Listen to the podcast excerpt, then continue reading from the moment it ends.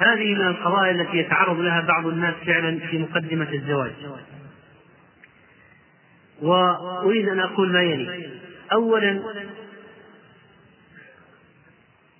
ليس من الشرط وجود الدم. وثانيا إن ما يتحدث عنه هذا الشخص أنواع. فلذلك يتصور بعضهم تصورا معينا. لأول إتيانه زوجته. فإذا خالف ذلك في خالف الواقع الذي رآه ما عنده في تصوره ذهب إلى اتهامها مباشرة. وهذا أمر خطير جدا. ولذلك الأصل السلامة. ولما بحث عن ذات الدين الأصل أنها سليمة. وما أتحدث عنه واقعي طبيا وعمليا معلوم من أسئلة الناس. فلذلك لا تنزل كل ما تعلم من المعلومات على الواقع ثم تنتهي بك القضية إلى اتهام زوجتك بالخيانة ونحوها. ثم هب أن ما أنه قد حصل شيء في الماضي. فما هو الموقف الشرعي؟ الموقف الشرعي أن يستر الإنسان ما دام يعلم أنها قد استقامت وتابت وعليه من حالها الآن حتى لو اعترفت له فإنه يستر عليها وهو مأجور عند الله عز وجل. ما دامت الفتاة مستقيمة. والصحابة الكرام الأجلاء بعضهم وأذى ابنته وشرب الخمر وزنى وفعل وفعل قبل الإسلام فالتوبة تجب ما قبلها. لكن إذا كانت غير مستقيمة ولا شريكة ولاحظ منها هذا الإعوجاج المستمر وأشياء منكرة بالأدلة بعد الزواج فهذا لا خير له مطلقا في الاحتفاظ بمثل هذه المرأة. وعليه أن يفارقها وقد تدخل عليه من ليس من ولده. يسأل عن كتاب ذكر بعض أهل العلم أن فيه شيئا من الأدب وشيئا من قلة الأدب. لأن يعني فيه شيء أشياء من التصريح ورسومات ونحو ذلك من الأمور غير اللائقة.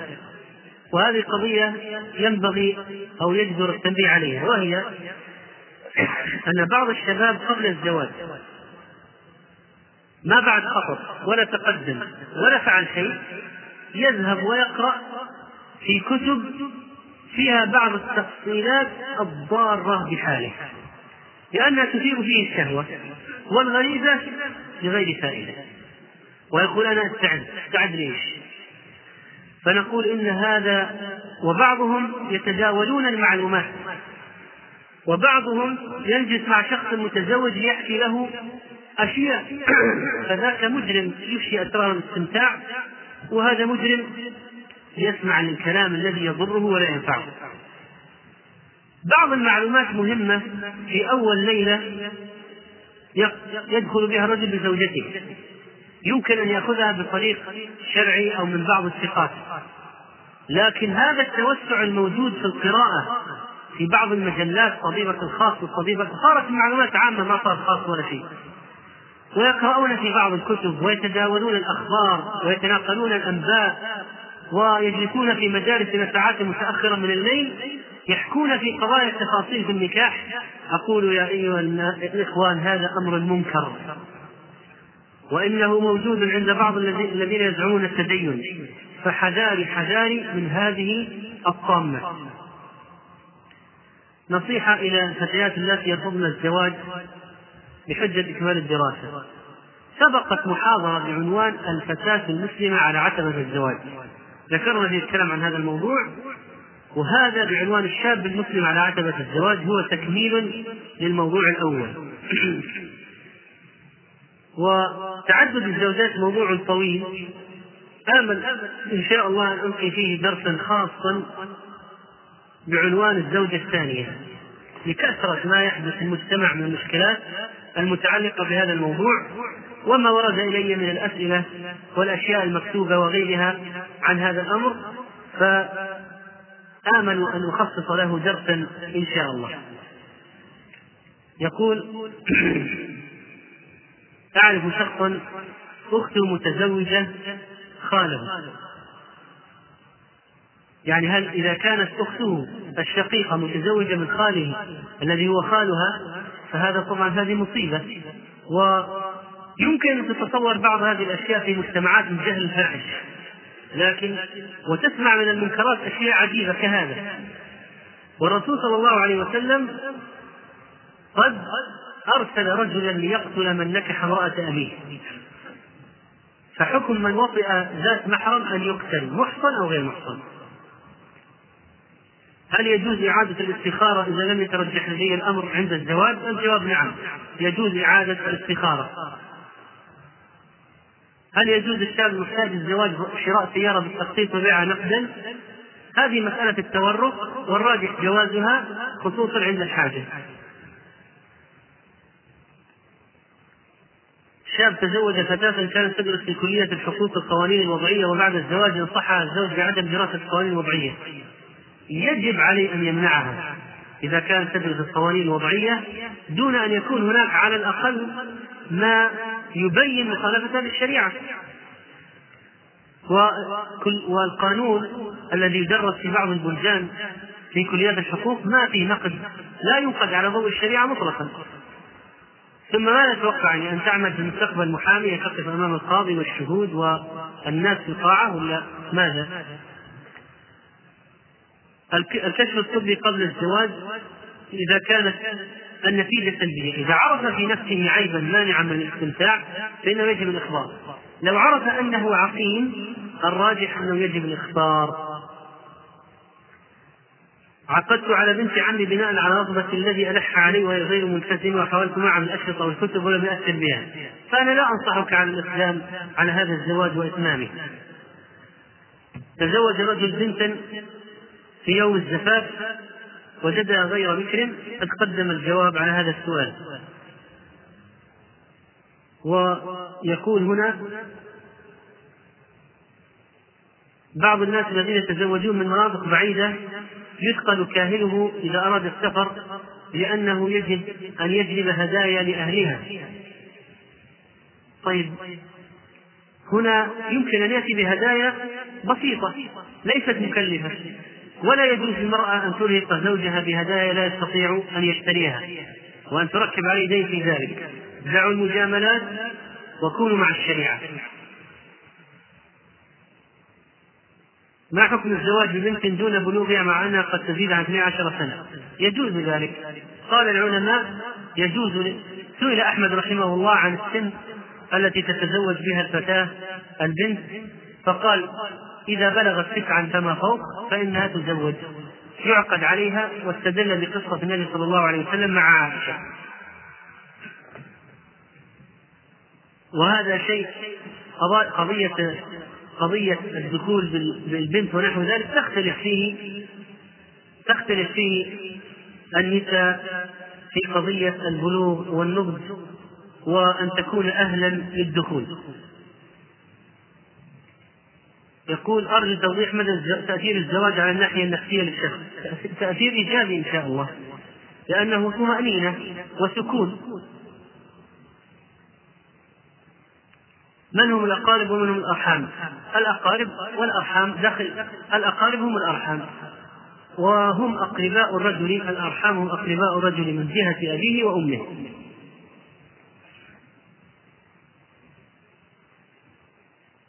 يسر الله لي امرأة مؤمنة تقية صالحة مدحت لي من كثير من الصالحين وقد نظرت إليها وأعجبت بها لكنها سيد وأنا أريدها فهل تنصحني بها؟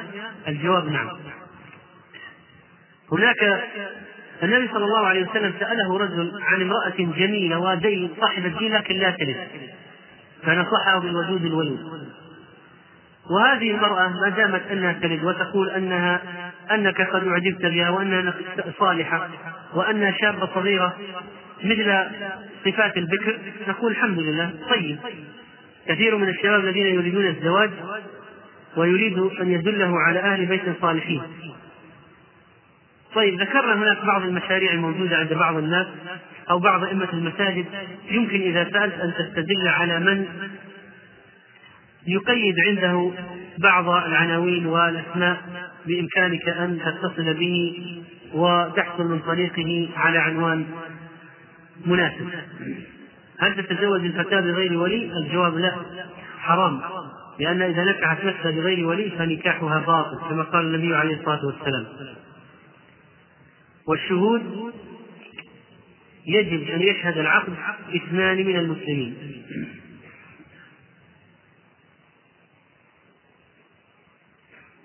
سوف يستمع المحاضرة بمختلف فئات المجتمع والمرأة السيد منهن. منهم وحين تستمع مدحك وثناءك على الذكر بما ثبت من نصوص القرآن والسنة. فقد يصبن يصبن بانكسار القلب. مع العلم أن الفرق بين الذكر والسيد قد يكمن في سوء المعاملة. و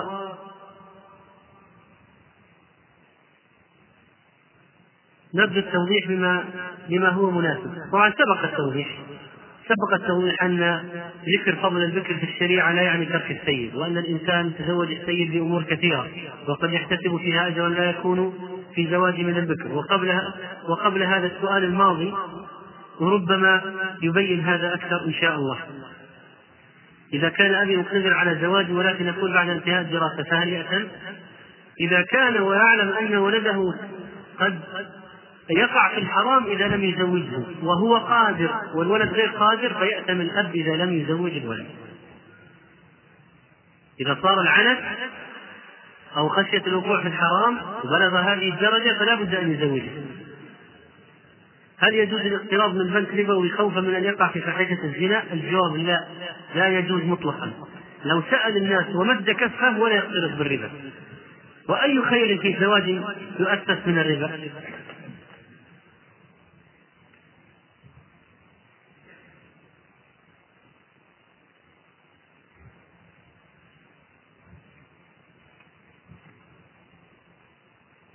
ما معنى الاختصار؟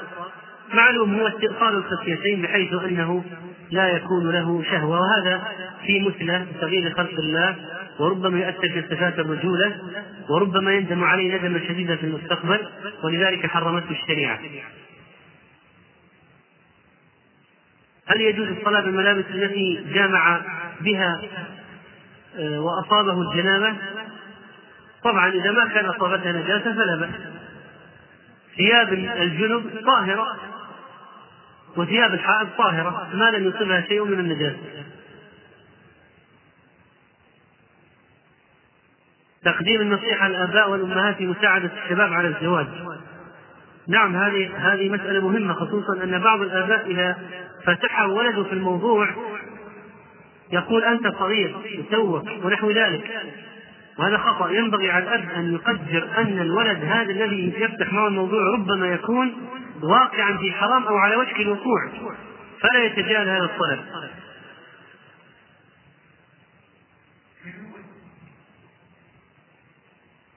هل من كلمة في غلاء الإيجارات لأن من معوقات للزواج لزواج الشباب؟ وهذا تقدم الكلام عليه في غير ما خطبة قضية غلاء الإيجارات فنسأل الله أن يرخص الأسعار والإيجارات. يقول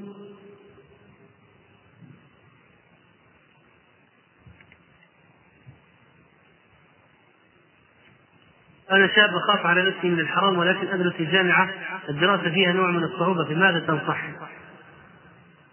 أقول إن الزواج إن شاء الله لن يعيقك عن الدراسة ولو كانت الدراسة صعبة بل إن الزواج يوفر لك وقتا إن شاء الله ومكانا هادئا للدراسة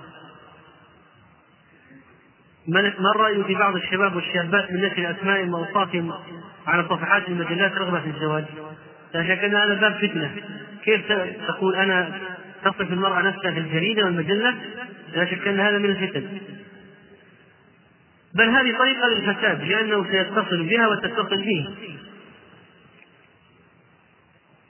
كيف يعرف رأي الفتاة في العمل والدراسة قبل أن يعقد عليها؟ الجواب عن طريق أخته أو أمه أو عن طريق أخيها أو أبيها. فإن لا لم يوجد طريقة من هذا النوع يكتب ما يريد وتكتب له الجواب بدون زيادة ولا نقصان. أو ذكر أي شيء مما ليس له علاقة بهذه القضايا. يعني لا توسع.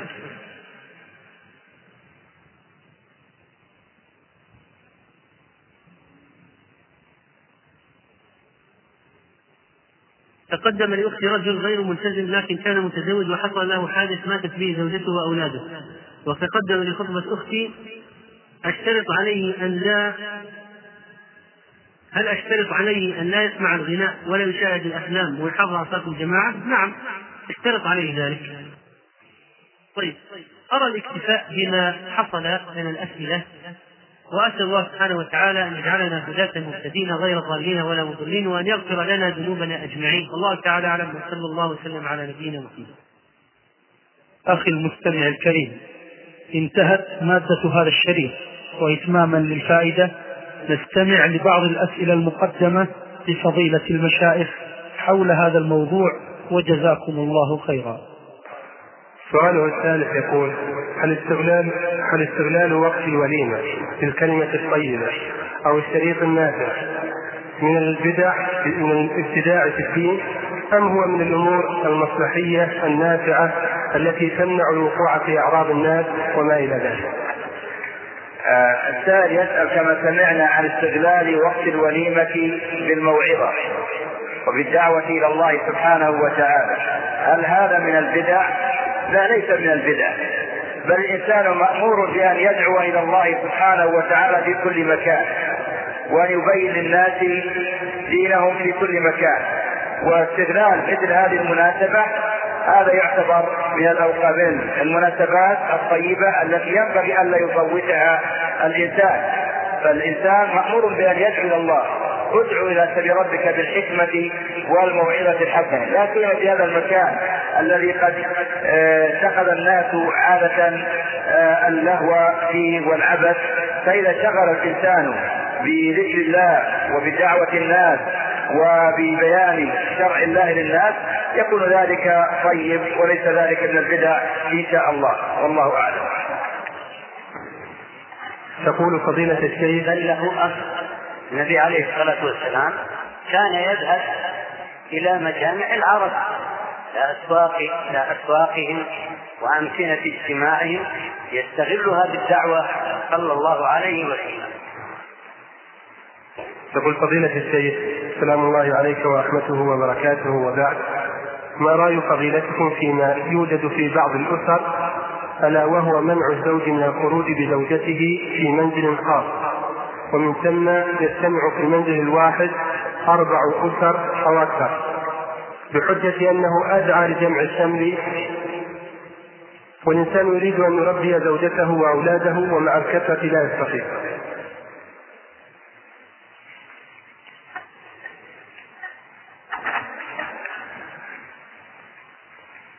بالنسبة لاستقلال الزوج الجديد وزوجته في منزل خاص هذا يراعى فيه عدة اعتبارات. أولا مدى حاجة أهله إليه. فقد يكون الزوج وحيد أبويه أو يكون له أم مسنة أو أب كبير. يحتاجون إلى العناية والرعاية وربما يكون له إخوة عققة لا يقومون بحقوقهم.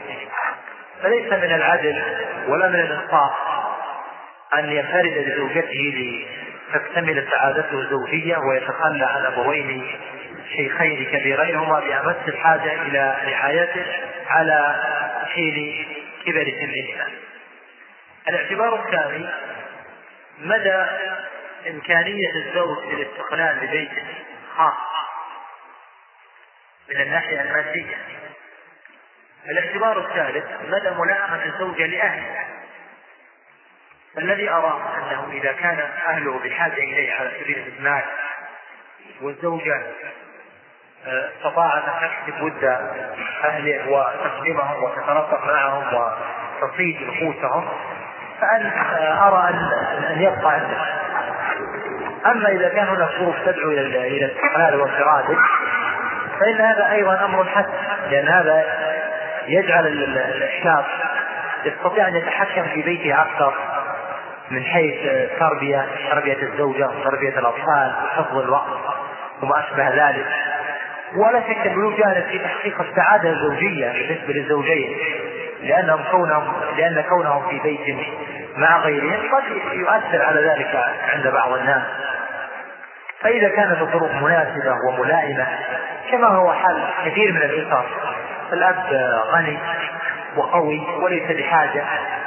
فما أرى من بأس مطلقا أن ينفرد الإبن ببيت خاص ويكون مستقلا في تربية زوجته وتعليمها وتربية أطفاله وإبعاد مثلا الأجهزة السيئة عنهم وما أشبه ذلك. ما أرى في هذا إن شاء الله إلا الخير. والله تعالى أعلم. يقول فضيلة الشيخ السلام عليكم ورحمة الله وبركاته. وبعد. فإن المهر إذا كان قليلا فهو يكون سببا في فشل الزواج قريبا لأن الزوج يرى أنه لم يكلفه شيئا فيكون الطلاق سريعا. لأنه لم يسعى في تحصيل المهر. وفقكم الله وسدد خطاكم. السلام عليكم ورحمة الله وبركاته. الواقع أن النبي صلى الله عليه وسلم وكثير من الصحابة كانت نفورهم قليلة. وقد سعدوا في زواجهم ولله الحمد والمنة. فالتعليل بهذا الواقع خطأ. والذي ينبغي أن تقلل المهور وأن يتفق الناس الناس جميعا على تقليلها. لأن في تقليل المهور سبب كبير لأن تسعد كثير من من النساء بزوج تعيش معه ويعيش معها ولا تبقى مدة طويلة بدون زوج. ومسكين مسكين رجل بلا امرأة ومسكينة مسكينة امرأة بلا زوج. أخي المستمع الكريم نذكرك أن رقم هذا الشريط في فهرس تسجيلات الهدى الإسلامية العام هو خمسة آلاف وسبعمائة وسبعة وستين على اثنين والخاص هو مئتين وأربعة عشر على اثنين. وجزاكم الله خيرا.